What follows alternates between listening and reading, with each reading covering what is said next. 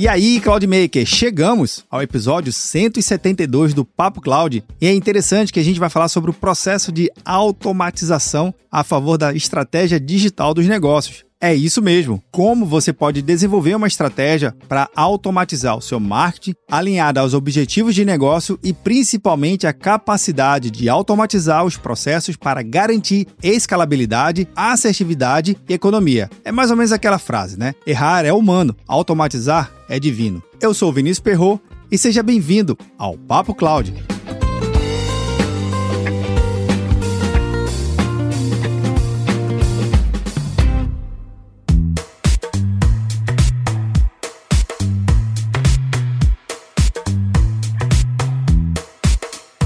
Falando em capacidade de automação, eu convido a você a ouvir a nossa minissérie com o time da Oracle, é o Papo Oracle Cloud. Já estamos na terceira temporada e cada episódio bem recheado com muita informação, conteúdo relevante para o seu dia a dia. Descubra como a Oracle Cloud pode impactar de forma positiva o seu negócio agora mesmo. Link está na descrição. E se você tiver uma sugestão de tema para tratar, seja no Papo Oracle Cloud ou até mesmo aqui no Papo Cloud, você pode mandar para a gente através do nosso grupo do Telegram, Papo Cloud Makers. Link na descrição. Se preferir, também você pode mandar um WhatsApp aqui para mim, 81 97313 9822. Bora lá pro nosso Papo Cloud?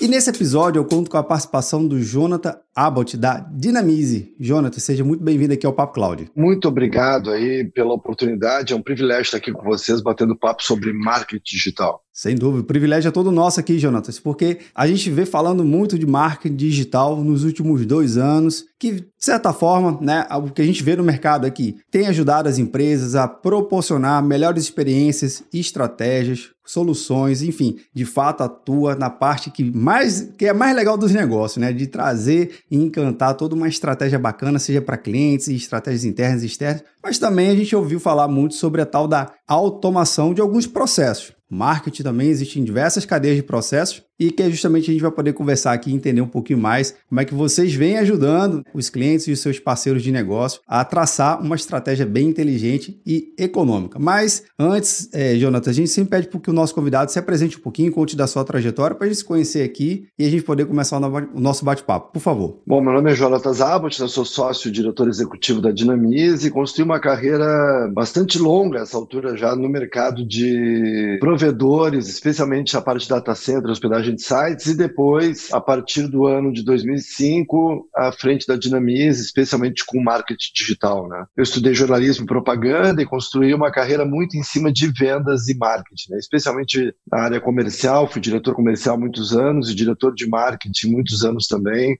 E é incrível como essas duas áreas elas andam muito de mãos dadas, né? Enquanto a gente consegue, especialmente, dar um ouvido muito grande para a equipe de vendas, que é quem está lá na ponta, lá visitando o cliente, participando muito de eventos, a gente consegue ter um bom ouvido de marketing também, né? O vendedor ele é muito a ponte, ele muitas vezes é a ponte entre o cliente ou até especialmente o lead e a empresa, né? E por que, que ele é tão importante? Justamente porque ele conversa com uma persona que é o lead, né? Então, quando a gente Sim. tem uma equipe de vendas que tem um funil muito significativo e que não converte, por exemplo, a gente consegue também ter esse retrato um pouco de qual necessidade do consumidor a empresa não está atendendo. E essa é a essência do marketing segundo Kotler, né, e segundo Sim. tudo que a gente sabe sobre é, é, a, a, essência do marketing é marketing é atender necessidade de consumidores, né? Então, ou do consumidor. E quando um produto é, se aproxima do 100% dessa, dessa demanda, ele está chegando ali no estado da arte do marketing, né? Que é atender, ter um produto que atende e encher a necessidade do consumidor. E quando a gente consegue ter uma empresa de grande escala, é quando tem um produto que atende a necessidade de uma grande quantidade de consumidores, né? Então, a minha carreira foi muito desenvolvida em cima do comercial e do marketing. Cara, que legal. Agora, uma coisa que me destaca na, na sua trajetória, você relatando aqui, Jonatas, é justamente essa proximidade entre a área de venda, né, e atender a necessidade do cliente, a expectativa do cliente. Não é vender por vender, né? Ah, eu tenho que ter uma meta aqui é super agressiva de vender esse serviço, esse produto, bota na praça que o negócio vai sair. Não, é fazer essa combinação. E esse olhar crítico e clínico faz diferença no relacionamento dos negócios? Totalmente, totalmente. A gente tem que sempre. É, ah, tem um paradoxo aí, na verdade, né? Porque o, se pegar o mercado americano, por exemplo, o americano ele é, ele é muito notório por ser um excelente vendedor, né? Isso é uma característica do mercado americano e do mercado digital americano, que foi, obviamente, como a gente sabe, o berço aí da, da internet. E o americano, ele, se a gente pegar os principais produtos das principais empresas do mercado digital, as empresas que chamam muito a atenção da gente, é muito comum que eles larguem o produto uh, para vender sem estar finalizado, né? Porque eles são muito agressivos. E, e o que eu vejo no mercado de startups, por exemplo, do mercado digital brasileiro, quando a gente pega um empresário mais técnico, que não tem o viés comercial, a gente vê que ele tem uma preocupação muito grande em, em acabar, finalizar, polir o produto Sim. antes de sair vendendo. Isso muitas vezes é um erro, né? um preciosismo, porque o produto tem que ir para a rua o mais cedo possível, mesmo que ele esteja na parte final do desenvolvimento, porque é, é na rua, é no asfalto, é ali na, na, no dia a dia do cliente em que a gente vai conseguir acabar melhor esse produto, né? Então é um paradoxo, porque a gente tem que ter muito cuidado, mas ao mesmo tempo a gente tem que ser muito agressivo nas vendas. Então é uma forma de você também entender que o consumidor faz parte da construção do próprio produto. Por ele Exatamente. já começar a interagir com o serviço, com a solução, com o produto em si, ele mesmo vai trazendo modos de uso, modos de consumo, ou até mesmo modos de aquisição, né? De como, às vezes, até mesmo a forma de vender, se é mensalizado, se é uma aquisição, se é um, uma compra perpétua, enfim, tem diversos modelos de aquisição de um serviço. Então, o consumidor, entendendo que ele faz parte do processo, ele é o centro onde vai ser atendido o produto e serviço. Já fica então uma dica aqui, né, que você dá. Olhe mesmo para quem realmente vai moldar o seu produto e serviço, que é o consumidor, não necessariamente a sua equipe, é isso? É exatamente isso. A gente tem que estar tá sempre olhando muito para o consumidor, né? Muito para quem compra o nosso produto. Essa é a essência do, do, de uma empresa, né? Esse é um outro ponto importante, porque a gente vive um momento em que é um momento muito coach, né? Em que a gente tem dicas, a gente é inundado com dicas de empreendedorismo Sim. no Instagram ali todo dia, e são dicas muitas vezes que passam longe da essência de uma empresa, né? Então se fala muito sobre hábitos, é, sobre time, sobre filosofia, propósito, uma série de coisas que são inerentes a qualquer negócio. É óbvio que é importante ter bons hábitos, ter propósito, ter equipe, mas toda empresa ela gravita em torno de um produto. Então, se o teu produto ele tiver problema, tu pode fazer o que tu quiser que ele não vai arrancar, né? E o contrário também é verdadeiro, né? É. Se você tiver um produto muito bom que atende a encher a necessidade do consumidor e que atende uma grande quantidade de consumidores, ele também tem escala, pode ter os piores hábitos do mundo, até a tua equipe pode não ser tão boa que, o, que a tua empresa ela vai vingar, né? A gente conhece muitos casos assim, que a gente acaba se forçando a comprar um produto, mesmo com atendimento ruim, porque o produto realmente é muito bom, né? Então, o produto sempre é a chave. E para entender melhor esse produto é sempre muito importante ter esse olhar sobre o nosso consumidor, a nossa persona, e por isso que a construção da persona também é algo muito importante. Cara, sem dúvida, e são várias dicas. Agora, Jonatas, explica aqui um pouquinho pra gente, quem está acompanhando, vendo ou nos ouvindo aqui no nosso episódio, nunca ouviu falar na Dinamize. Então, momento agora para a gente poder, você poder explicar pra gente o que que é, como é que vocês atuam, onde vocês estão distribuídos no mundo todo. Perfeito. A Dinamize nasceu em 2000, né? ela vai completar 22 anos agora, dia 21 de julho. Ela nasceu como uma agência digital que fazia de tudo, como era muito comum na época, né? ali pós-estouro da bolha. Sim. E depois, com o tempo, ela se especializou em e-mail marketing. Em 2005, eu e o meu sócio Alan Lutz compramos 66% da empresa e refundamos a Dinamize, né? reposicionamos a Dinamize justamente como uma ESP, Email Service Provider, ou seja, uma empresa totalmente voltada ao e-mail marketing, que era uma mídia que começava a despontar naquele ano de 2005. Né?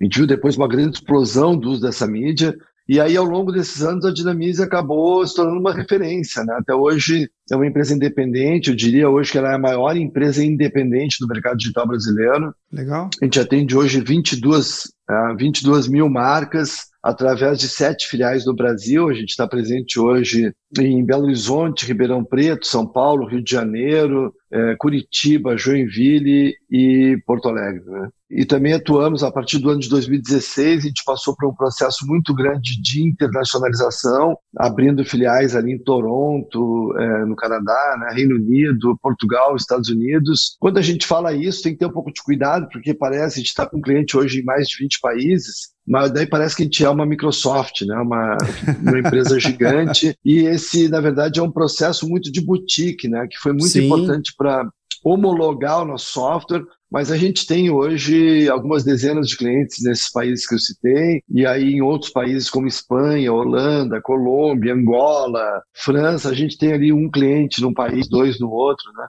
Mas esse processo ele foi muito importante para subir a régua do nosso software, né? Mas o foco da Dinamize segue sendo o Brasil. A gente agora pós pandemia, se é que dá para a gente chamar assim esse momento, né? Um momento Sim. em que a gente está muito intenso voltado ao mercado brasileiro, né? Até porque a pandemia também uh, causou algum retrocesso na nossa internacionalização. Né? E a Dinamize ela atua basicamente com dois softwares hoje. Né? São dois softwares que dividem a mesma plataforma técnica. É uma plataforma toda desenvolvida em Golang, é uma linguagem ali do Google, né? que uma linguagem de vanguarda de programação utilizada pelos principais players do mundo hoje no mercado digital. E é uma plataforma que a gente se orgulha de rodar hoje de uma forma muito global também porque ela está hospedada hoje na Amazon, na Amazon Web Services em Ohio. Toda a parte de dados e toda a parte de distribuição de conteúdo roda a partir de um data center europeu chamado AVH, especialmente em Amsterdã e Paris, onde a gente tem lá centenas de servidores com milhares de números IPs, especialmente para distribuição de conteúdo de e-mail. Né? Então, a Dynamize é uma empresa que opera a partir do Brasil uma estrutura de dados que está hospedada lá em Ohio, nos Estados Unidos, mas que distribui conteúdo a partir da Europa. Né? Tudo isso interligado para uma rede extraordinária que o mundo tem hoje de fibra ótica submarina, que nos dá uma performance, às vezes até superior a ter um data center no Brasil, assim, uma coisa bastante curiosa. Né? Os dois softwares, especificamente um de e-mail marketing, mais voltado realmente ao e-mail marketing, e um outro software de automação de marketing digital. Né? Então, apesar de eles dividirem a mesma plataforma técnica, são softwares é, com caminho caminhos, né, com uma usabilidade, com uma, uma pegada um pouco diferente. Né? Então, de automação muito voltado à conversão, a regras de relacionamento, né, o chamado inbound marketing, um termo que ainda se usa bastante, Sim. que foi popularizado pela HubSpot né, no mundo. HubSpot é uma empresa americana lá de Boston que cunhou esse termo inbound marketing. Mas hoje a gente está chamando muito mais realmente de automação de marketing digital. Né? Enquanto o inbound marketing tinha aquela pegada mais voltada à produção de conteúdo, ao e-book e tal. A gente fala mais de automação, que é realmente tu construir um relacionamento mais automatizado, especialmente usando o e-mail como um gateway ali de, de comunicação. Né? Então a Dinamize basicamente é isso. A gente atende hoje, só para finalizar, mais, mais de 22 mil marcas através de 1.300 canais autorizados que atuam conosco, especialmente no Brasil. Nossa, pai, cara, isso é uma operação gigantesca, viu? É uma operação enorme, cuidar dessa quantidade de clientes. E é interessante porque cada cliente, por mais que você tenha muito bem dividido as soluções de vocês, pelo menos eu percebo que tem uma necessidade de personalização e de customização, porque Cada país, cada cliente de cada país tem uma estratégia, né? A gente está falando de marketing, marketing é estratégia e, e não existe uma estratégia estratégica única e definitiva para todo e qualquer tipo de modelo de negócio. Pelo contrário, né? Você tem que entender as nuances, produto, serviço, consumo, né? Entender o, o conceito dos 4 P's também, que já é muito bem falado nesse conceito do, do, do, da área de marketing. Mas como é que você tem visto exatamente essa, essa diferenciação, ou no caso, essa personalização bem granular e como é que você percebe que o mercado brasileiro ele é mais faminto, ele tem um apetite maior de querer automatizar seus processos ou ainda não, tá? Não, traz um case aí, Jonathan de fora, deixa eu ver. Ou não, ele quer ver realmente o negócio acontecer, está acelerado e quer ver logo a sua estratégia em uso. É, não, o mercado brasileiro é muito evoluído no marketing digital, né? Legal. Incrível isso, é, talvez por algumas características nossas aqui, até de segurança, de logística. É um país que está muito evoluído, a gente percebeu muito isso na, interna na internacionalização, né? Então, Portugal, por exemplo, é um país reconhecidamente, os portugueses reconhecem isso, ainda muito atrasado em relação ao Brasil no ambiente digital. Mas eu te confesso que é um, um desafio gigantesco quando a gente atende tantas quantidades de marcas, né? Porque a gente atende desde a pequena imobiliária lá do interior do Paraná até a Coca-Cola Brasil, que está conosco aí há quase 15 anos. Né? Então a gente atende grandes marcas e atende também é, uma grande quantidade, aquela cauda longa, né? muito Sim. grande assim, e que é muito característica do mercado brasileiro. O mercado brasileiro é um mercado único no mundo, porque a gente tem uma uma característica no nosso PME ou no MPE, né, micro e pequenas empresas, que não sei se todo mundo sabe, mas empregam mais de 80% do, das pessoas no Brasil. E esse mercado de PME, que é um mercado que me fascina há muitos anos, então, a Dinamize, a despeito do seu maior cliente pagar 100 mil por mês, a gente, o nosso maior ticket, né? O nosso ticket médio é de 450 reais, porque justamente a gente atende uma cauda longa gigante de pequenas e médias empresas, ou micro, pequenas e médias empresas. E uma outra coisa muito interessante, isso é muito desafiador do ponto de vista de produto, né? Quando tu atende só uma vertical, Sim. é mais fácil de tu moldar o teu produto. Quando tu atende essa gama tão ampla, assim, ela é, é muito desafiadora, mas também acaba transformando o teu produto, especialmente um software SaaS, num produto muito completo, né? Para quem atua é, no digital, né? Então, Caramba. Agora, essa questão do, do, da micro, pequena e média empresa é fascinante, né? especialmente na área de serviços. É algo que eu venho documentando desde lá da minha carreira nos provedores, que, que foi até 2005, e depois passando pela Dinamize, eu, eu sempre fiz um exercício de marketing muito bacana que foi pegar toda a lista de CNPJs e classificar, né? E eu descobri uma coisa muito interessante, né? Que num provedor de internet ou de serviço de, de e-mail, de software SaaS, 70% do faturamento é da área de serviços. Na área de serviços é a área que tem a maior envergadura de uso de digital. Então, a gente pega uma empresa de 10 funcionários da área de serviços, ele acaba. É uma, é uma empresa que tem por característica consumir muito mais internet que uma indústria, por exemplo. Verdade. Porque é, é característica da área de serviços ter um uso muito grande de ferramentas de, de, de digital, né?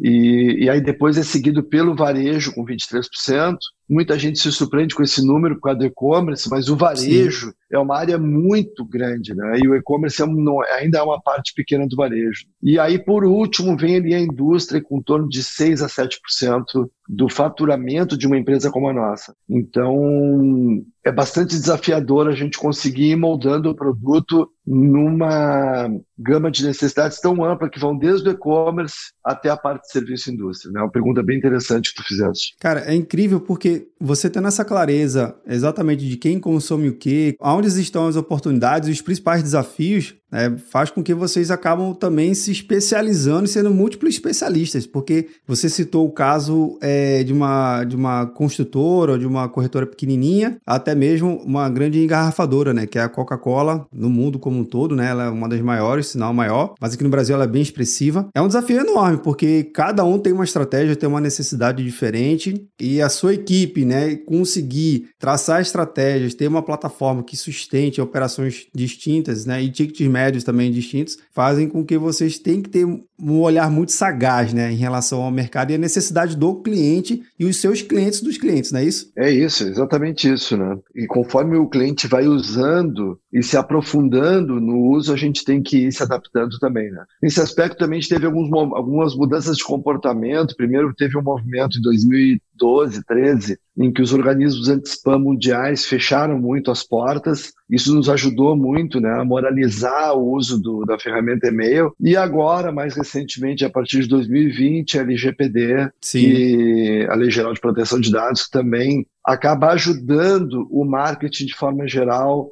na medida em que ela coíbe, moraliza assim, esse uso das ferramentas de comunicação em massa né? e do uso dos dados dos clientes. Você citou aí na LGPD. Sem dúvida, a gente não pode deixar ela de fora do nosso bate-papo aqui, né? Porque se a gente está falando de dados e dados de usuários e esses dados são coletados tudo mais, vocês tiveram que passar algum processo de transformação na aplicação de vocês, no modelo de coleta junto com o cliente, ou vocês já estavam mais próximo ali, uma adaptação e a girada de chave foi mais, mais tranquila para conseguir já atender à Lei Geral de Proteção de Dados? A gente teve que adaptar toda a empresa e o próprio software dentro do ambiente da LGPD, né? Então a gente teve que investir bastante em advogados, especialistas, né? É, passar a ter um a pessoa responsável pela, pela essa parte de dados também para responder junto ao órgão regulador, enfim, né? Do ponto de vista do relacionamento, a nossa ferramenta com os clientes foi mais fácil, porque justamente lá por 2012, 2013, quando esses organismos anti-spam mundiais, eles enrijeceram as suas regras, ali sim a gente teve um momento muito difícil, porque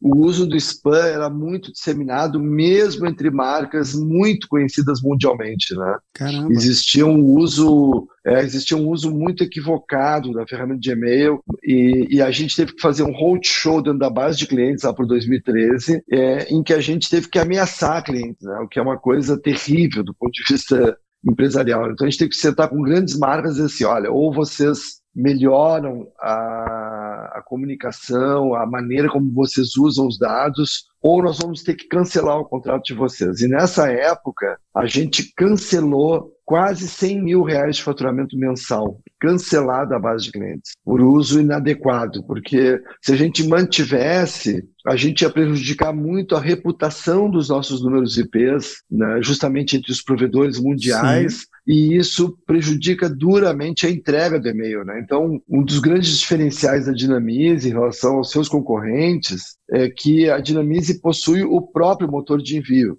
de e-mail, né, que roda justamente nesse data center europeu chamado AVH, onde a gente detém lá centenas de servidores com milhares de números IPs. Então, quando a gente tem o próprio motor de envio, a gente detém poder sobre a qualidade da entrega do e-mail. Né? E a qualidade da entrega do e-mail está muito por trás da estratégia de comunicação, de automação de marketing digital, porque ela justamente é baseada muito na distribuição do e-mail. Né? Então, é... e o spam justamente vem a estragar essa reputação, essa qualidade e acaba danificando muito essa capacidade de, de comunicação com a sua base de clientes. Né? Cara, que, que decisão difícil, mas eu acho que foi muito bem acertada, porque sei quem está acompanhando aqui o bate-papo, só para deixar bem claro, o e-mail para ser disparado, ele tem que, obviamente, ele passa por uma cadeia de processos enormes até sair lá do, do provedor de e-mail. E se você tem dentro das suas listas de IPs que é um IP, uma, você ter uma lista de IPs já é algo muito bom para sua estratégia, mas se essa lista começa a ser classificada como uma, um disparador né, de spam, cara, isso não é bom para o seu negócio para você recuperar a reputação daquele IP ali, da sua, daquele conjunto, daquele range IP, isso prejudica a cadeia do negócio como um todo. Então, é sim importante que mantenha a, um ambiente saudável para ser muito bem reconhecido e a reputação ela continua ainda valendo, né? Porque você sabe que aquele, aquela origem, aquele IP não tem nenhum histórico ruim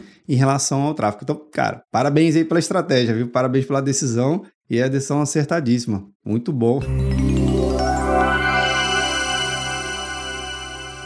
Jonathan, uma coisa que é interessante a gente saber aqui. A gente fala muito de automação e essas novas tecnologias que vão surgindo, inteligência artificial, machine learning, tá aí o 5G pronto para a gente já já vai consumir ele, pelo menos quando a gente está gravando esse episódio aqui, tá naquele fase de deploy da, da estrutura de rede 5G, pelo menos aqui no Brasil. Como é que você tem visto essas novas tecnologias para trazer realmente um diferencial para o processo, para o marketing digital, para o processo de automação também? Eu, eu, tenho muito cuidado sempre a falar disso, eu sou muito crítico assim em relação. Tem que ter cuidado ao falar isso para não parecer retrógrado, tá? Mas é, a gente tem. É, não é que a gente tem tanto a fazer, tanto a fazer, que é, fica difícil a gente falar muito assim nessas novidades todas que estão povoando hoje aí o, o cenário, né? Especialmente o metaverso, por exemplo, que é algo que está chamando muito a atenção, né? Especialmente geradores de conteúdo, enfim, mas que ainda é muito distante do dia dia a dia, da segunda-feira de manhã. Né? Eu, eu sou Sim. um cara muito segunda-feira de manhã, que quando a gente abre a empresa e tem que vender, né? E aí a gente percebe o que, né? Nos últimos anos, a complexidade das mídias ficou algo muito difícil de gerenciar por todas as empresas, mesmo as grandes, né? Porque o que a gente viu, a despeito das pessoas tentarem matar o rádio, matar a TV, matar o jornal, matar o outdoor e matar o e-mail, que é algo que vem se tentando fazer há muitos anos, né? nenhuma dessas mídias morre e vão acrescentando novas. E aí, quem trabalha com marketing e comunicação acaba tendo um leque de opções que é uma grande dor de cabeça para a gente decidir onde colocar o dinheiro. E o que vem acontecendo nos últimos tempos, que, na minha opinião, é um retrocesso perto do que a gente imaginava da internet no início, porque quando a internet surgiu e se popularizou, havia uma grande euforia em ver que a gente tinha quebrado aqueles monopólios de comunicação em, em múltiplos pequenos pedaços que permitiam que todo mundo brincasse de forma mais democrática e barata. E o que aconteceu Sim. nos últimos dez anos foi uma grande concentração de mídia em poucas big techs, né? E hoje a gente tem uma hiperdependência das big techs. Então, especialmente a pandemia ainda trouxe um agravamento disso, né? Que foi um crescimento muito grande do preço dos ads, das palavras-chave. Então, hoje a gente está muito na mão de Google, Facebook, Instagram para gerar leads, né? As big techs, é, para geração de leads através de anúncios e palavras-chave, tá para nós como marketplace está para e-commerce, né? A gente tem que ter muito cuidado e não virar refém das big techs e, do, e dos marketplaces, né? E aí uma coisa que é muito importante, na minha opinião está por trás de tudo, inclusive das tecnologias novas, antes de qualquer coisa, por isso que eu interrompi um pouco de falar desse futuro, a coisa mais urgente que tem hoje é a construção e administração de uma base de dados. Né? Ao construir uma base de dados de forma adequada, especialmente conhecendo quem é o consumidor e tendo seus dados básicos, especialmente o e-mail, a gente passa a deter poder sobre uma base de comunicação que vai nos trazer uma certa independência em relação às big techs. E o e-mail marketing representa, e a automação de marketing digital, representa muito isso, a gente ter o próprio veículo, ter essa ponte direta com o nosso consumidor, e isso é representado pela construção dessa base de dados, que vai ao longo dos anos nos trazer um grande número de destinatários, de, de consumidores com que a gente vai se comunicar. E essa é a, o cerne, a alma ali da automação de marketing digital, né? Quando a gente abre mão de construir essa base de dados, além de a gente estar tá pagando muito caro para gerar um lead, nós estamos entregando essa base de dados para as big techs, na medida em que a gente aumenta apenas o número de seguidores do Instagram, por exemplo. Quem acaba detendo o nosso consumidor é o Instagram. Então o Instagram vai entender o comportamento desse consumidor. E quando a gente constrói uma base de dados, e além do Instagram, do Facebook, do Google, do TikTok, a gente usa também o e-mail e o SMS, por exemplo, a gente está construindo uma base de inteligência sem essa base de inteligência, essa base de dados, esse comportamento do consumidor, veja que os relatórios de leitura, de cliques no e-mail, os mapas de calor que a nossa ferramenta fornece, né? o lead tracking, o behavior targeting, que é tu entender também, Sim. isso tudo, isso tudo é a base para se usar essas tecnologias novas que fazem parte da tua última pergunta. Quer dizer, para a gente usar machine learning, business intelligence, o próprio 5G, para a gente ampliar essa automação ou a velocidade com que a gente automatiza, é muito importante que a gente tenha o básico, que é a base de dados. Em cima dessa base de dados, a gente pode construir campanhas interessantíssimas que incluem as redes sociais. Então as pessoas às vezes não sabem, mas tu pode aumentar a tua base de, de e-mails, por exemplo, uh, ou aumentar a tua captação de base de dados através de campanhas no Instagram ou no próprio Facebook e depois disparar campanhas de e-mail marketing, até automatizadas, que vão levar o teu consumidor de volta para o Instagram. E esse looping, essa construção de uma comunicação omnichannel, que envolve redes, envolve o SMS, envolve o e-mail marketing, às vezes até o próprio telemarketing, tudo em conjunto, é o que de melhor a gente pode construir. Mas sem construir uma base de dados, toda essa estratégia futura de novas tecnologias, inclusive, fica completamente comprometida e a gente fica sempre refém, então, das big techs e dos marketplaces, que é a pior coisa que pode vir a acontecer com uma marca, porque tu vai sempre depender de mais dinheiro para fazer dinheiro. Caramba, isso é uma visão extremamente interessante, Jonathan, porque é, até mesmo pelo processo que você comentou lá no iníciozinho do nosso bate-papo, que o atendimento de vocês, como é um, tá naquela esfera mais de boutique, né? De entender realmente, é o conceito personalité, né? Você personaliza, entende, realmente faz aquela entrega bem sobre medida. Faz todo sentido essa questão da base que você comentou e que você entrega um valor agregado muito diferenciado para o seu cliente. Por quê? Pelo menos a minha percepção aqui, né? Aí, por favor, me corrija se eu estiver totalmente equivocado.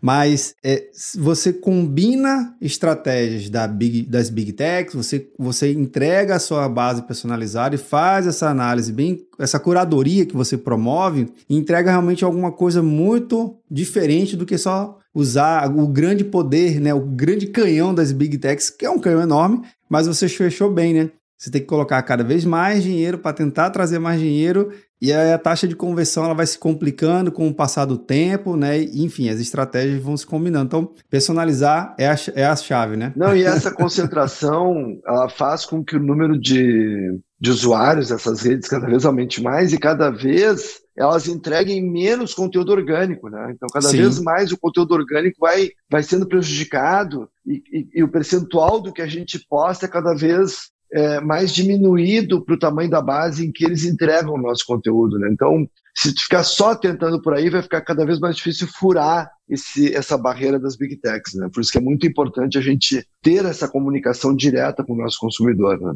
Cara, mas uma coisa que é óbvio que você falou, eu não posso resgatar. Se o produto é bom, o velho, boca a boca também ainda continua funcionando, né?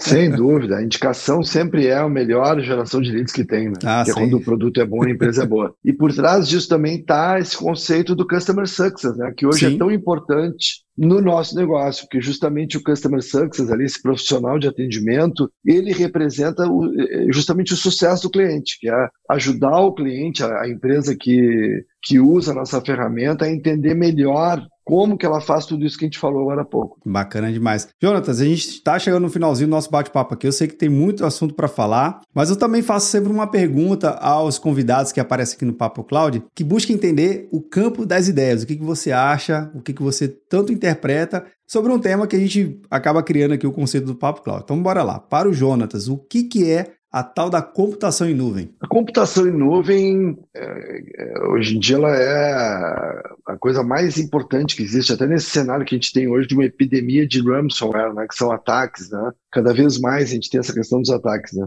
A computação em nuvem é justamente ter os dados totalmente descentralizados né, e disponíveis uh, na rede de internet. Na verdade, a nuvem, que a gente chama de nuvem e tal, é, é algo representado justamente por data centers espalhados pelo mundo inteiro, ligados por fibra ótica, que centralizam esses dados né, e deixam os dados sempre disponíveis a partir de qualquer dispositivo. Isso torna a performance do teu produto muito melhor e a segurança, especialmente, muito melhor também, porque elas não estão, esses dados não estão mais residentes num único ponto ali, né? Mas sim, é, e isso é muito representado pela Amazon, por isso que a gente escolheu a Amazon, né? O sistema de cloud da Amazon é muito eficaz nesse sentido, em ter os dados descentralizados e multiplicados em vários data centers. Né? E isso deixa a gente muito confortável para operar com uma performance muito grande e uma segurança muito grande também. Né? Então, tu sofre um ataque hoje, tu sobe teus dados de novo de forma muito rápida, por eles estarem descentralizados em múltiplos data centers. Né? Então, a nuvem é isso, é tu ter os dados sempre disponíveis a partir de múltiplos centros de dados. Né? Bacana, tá aqui compartilhar a visão. Bem, Jonas, eu queria muito agradecer a sua participação aqui no Papo Cloud. Adorei o bate-papo, foi muito massa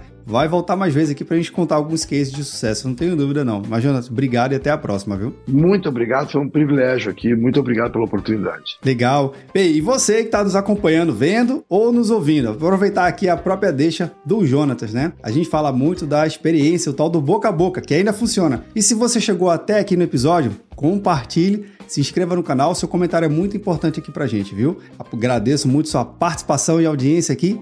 E aí, tá na nuvem?